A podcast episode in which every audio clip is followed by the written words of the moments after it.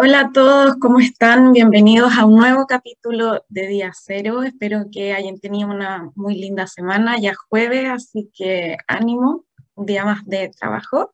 Eh, antes de partir con nuestro capítulo de hoy día, que tenemos una invitada que ya es prácticamente amiga también de, del trabajo, es parte de nuestro equipo de IDEO Digital y estoy muy contenta de que nos haya podido acompañar hoy día, pero eh, quería tomarme unos minutos porque, eh, como ustedes saben, en, al final de nuestro capítulo siempre tenemos un, una sección que se llama Yo Recomiendo, y es, el fin de semana pasado me dediqué a ver películas para poder yo también recomendar una.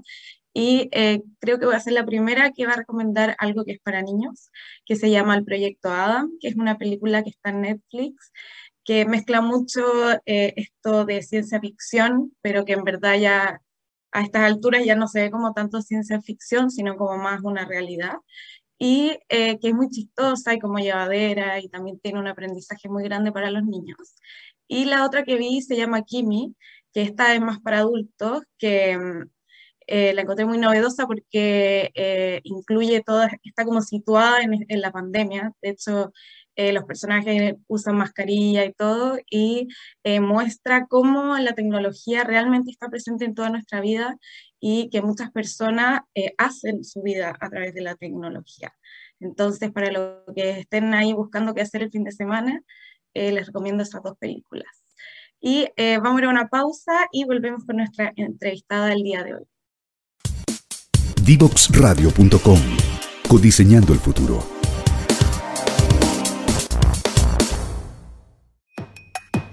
La mayoría de los niños y jóvenes usamos el internet para hacer las tareas, encontrarnos o jugar con nuestros amigos. Y a pesar de todas las horas que pasamos frente al computador y el celular, tenemos pocas destrezas digitales. Esto tiene que cambiar. Necesitamos una forma en la que podamos aprender todos nuevos conocimientos que nos permitan desarrollarnos en esta área digital. Que cada niño, niña y adolescente de Chile, sin importar su contexto, su ciudad o el tipo de escuela a la que vaya, tenga la oportunidad de saber cómo se hace una aplicación o cómo funciona el internet.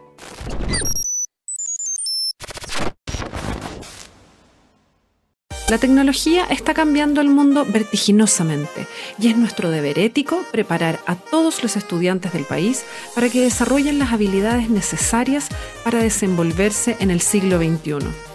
En este contexto nace IDEO Digital, proyecto país originado gracias a una alianza estratégica entre Fundación Kodea y el programa Chile de Fundación B H P, que busca crear las condiciones necesarias para implementar las ciencias de la computación en el sistema escolar público chileno para que miles de niños, niñas y adolescentes se conviertan en protagonistas de la sociedad digital.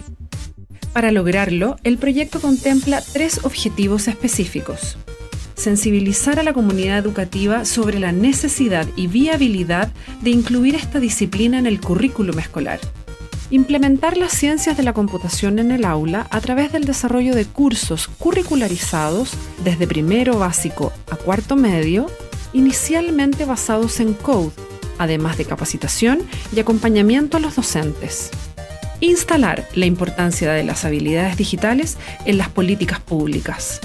En un periodo de cinco años, IDEO Digital busca impactar a mil escuelas, capacitar a ochocientos cincuenta profesores y cambiar el currículum escolar actual para incluir las ciencias de la computación. Súmate a esta iniciativa en ideo digital punto c l. IDEO Digital, ciencias de la computación en el aula.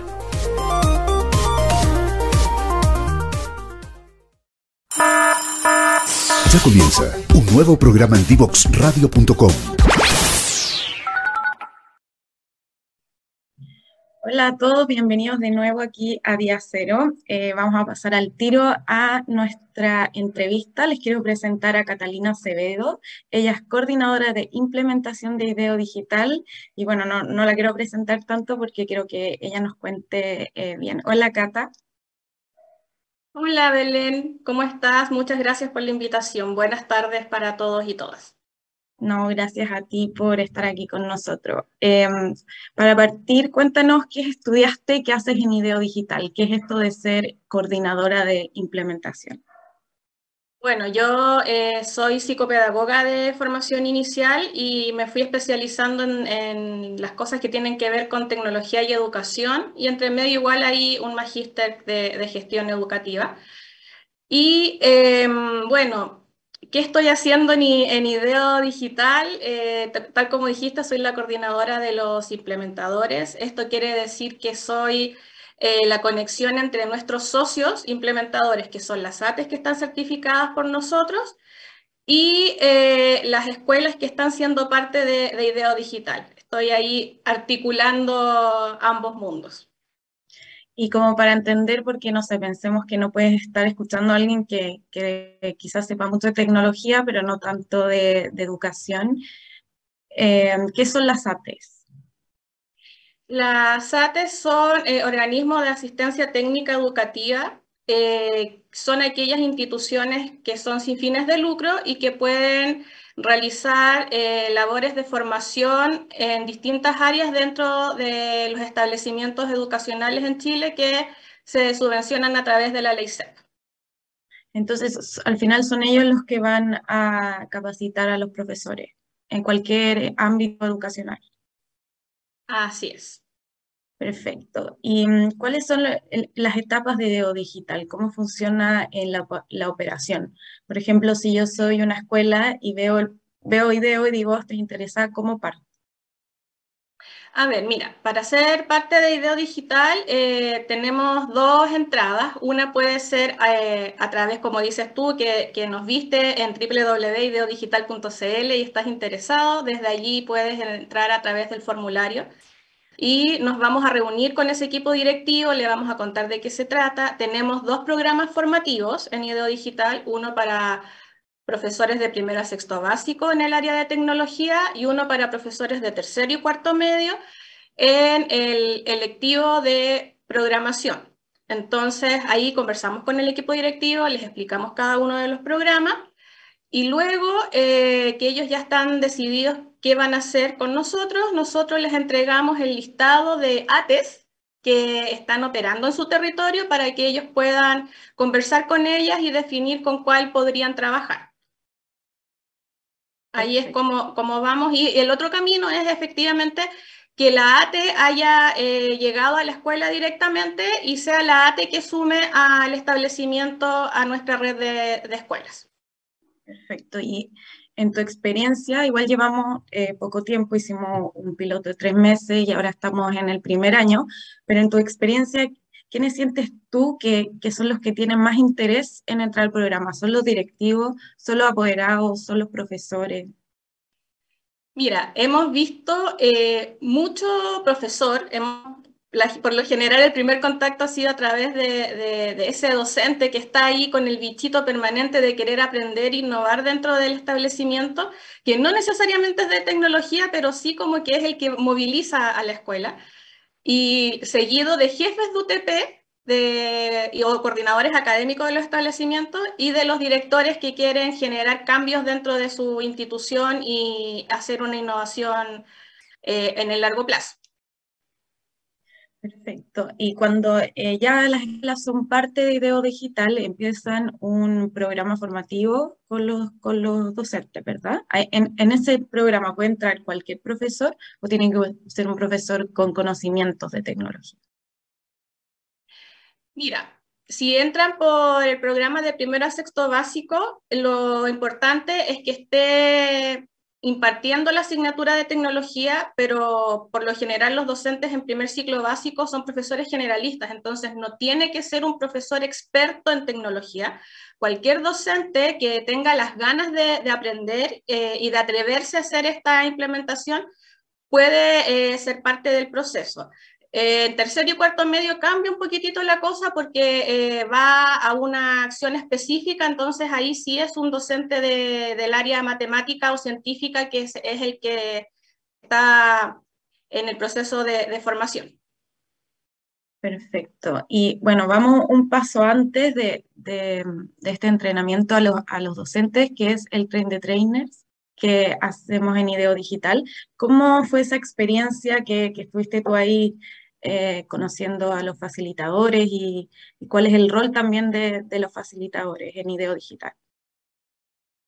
Mira, primero contarte que yo también fui alumna del Train the Trainer, o sea, partí por ahí, fui, fui alumna del Train the Trainer, me tocó asistir a, a todas las clases como cualquier otro alumno y hacer todas las tareas y los trabajos, así que soy parte de la experiencia desde adentro. Eh, respondiendo a tu pregunta, los facilitadores eh, son las personas que las ATES designan para poder hacer la ejecución directa de los establecimientos. Entonces el Train the Trainers es la instancia de formación a estos formadores, podría decir que es la formación a los formadores efectivamente, en donde nosotros eh, hacemos el traspaso y la transferencia de conocimiento y metodología para que ellos luego puedan hacer el mismo proceso con los docentes que son parte de eh, IDEO Digital en los establecimientos.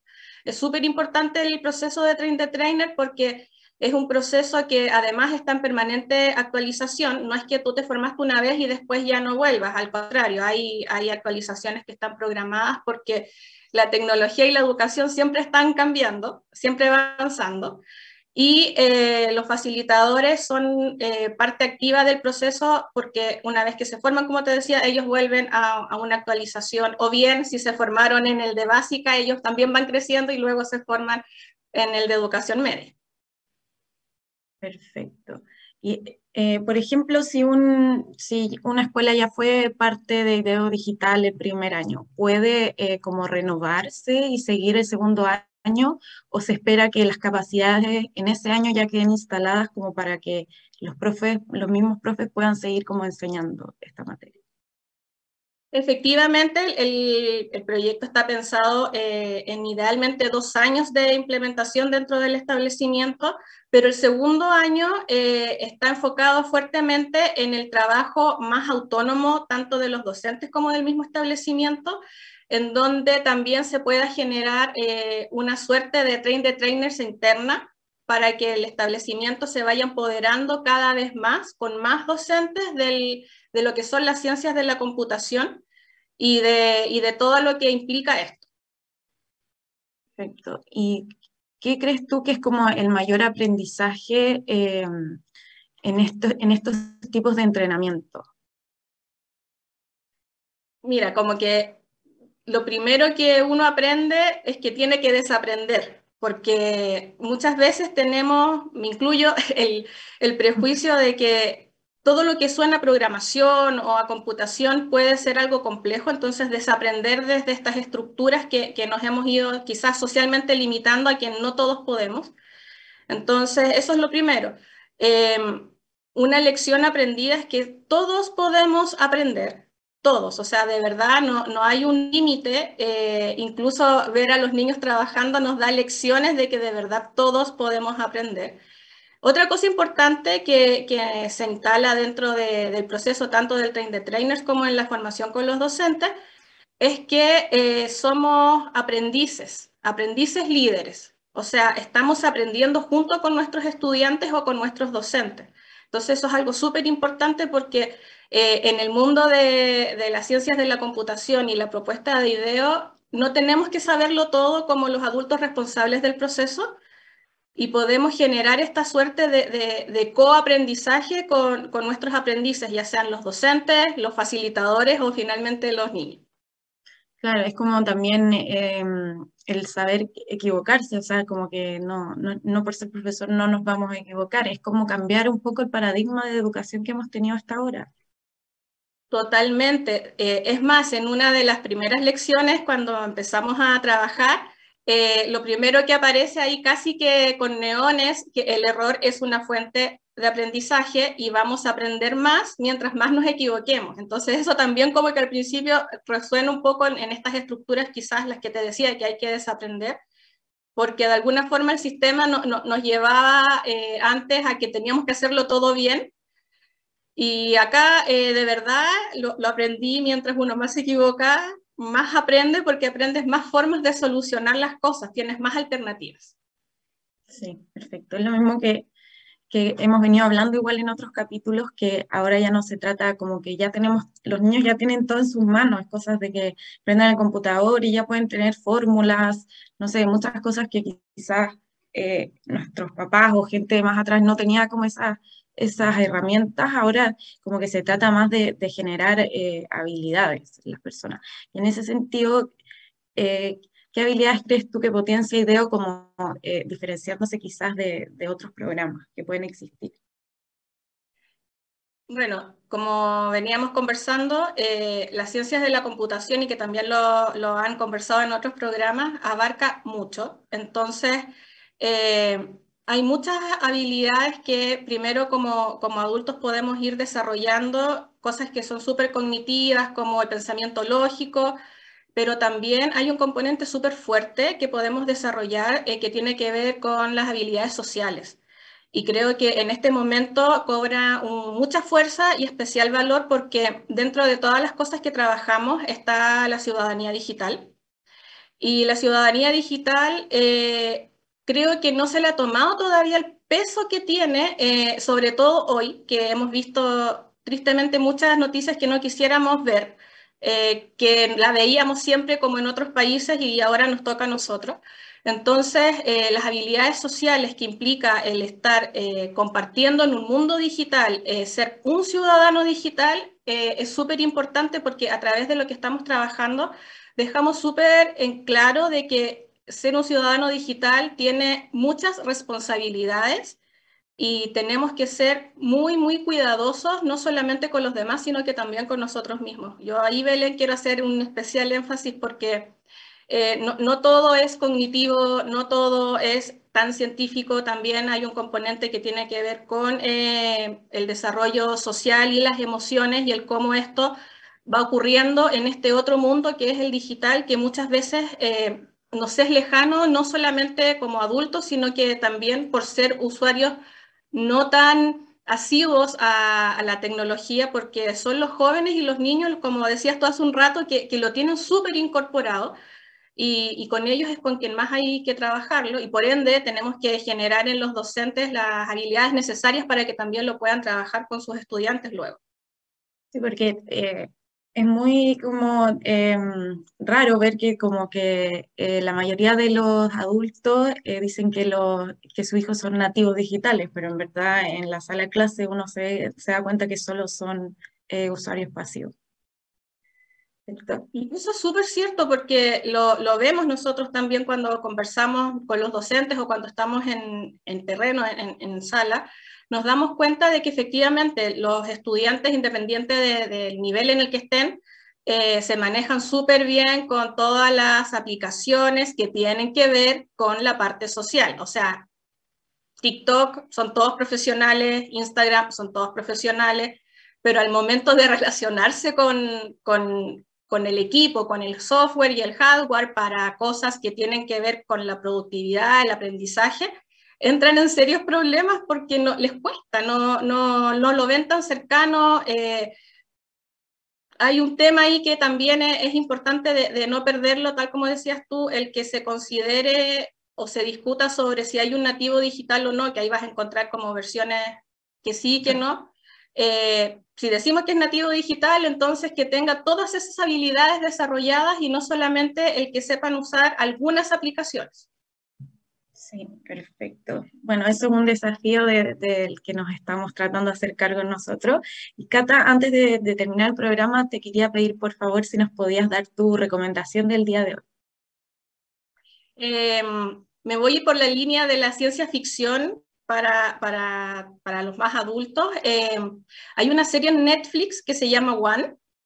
Es una serie súper interesante, porque eh, tiene mucho que ver con la inteligencia artificial y la programación, porque, no quiero dar muchos spoilers, pero eh, son dos científicos, una mujer y un hombre, que encuentran el algoritmo para encontrar a la pareja ideal desde la ciencia, y generan toda una construcción a partir de eso. Entonces tú puedes encontrar a tu pareja ideal científicamente hablando, eh, en otro lugar o en otro continente, y ahí hay todo un movimiento social de lo que implica que si mi pareja ideal está en China, yo me puedo desplazar hasta allá porque a ambos nos llega la notificación de que somos el match perfecto. Entonces, pero detrás de eso, Belén, hay un tema muy delicado que tiene que ver justamente no solamente con, con, con todo esto, sino que con el manejo de los datos, porque por ahí la trama se pone súper intensa, por el robo de los datos y todo lo que implicó haberse robado una, una base de datos. Así que se lo súper recomiendo porque creo que, que nos va a dejar pensando ahí en el,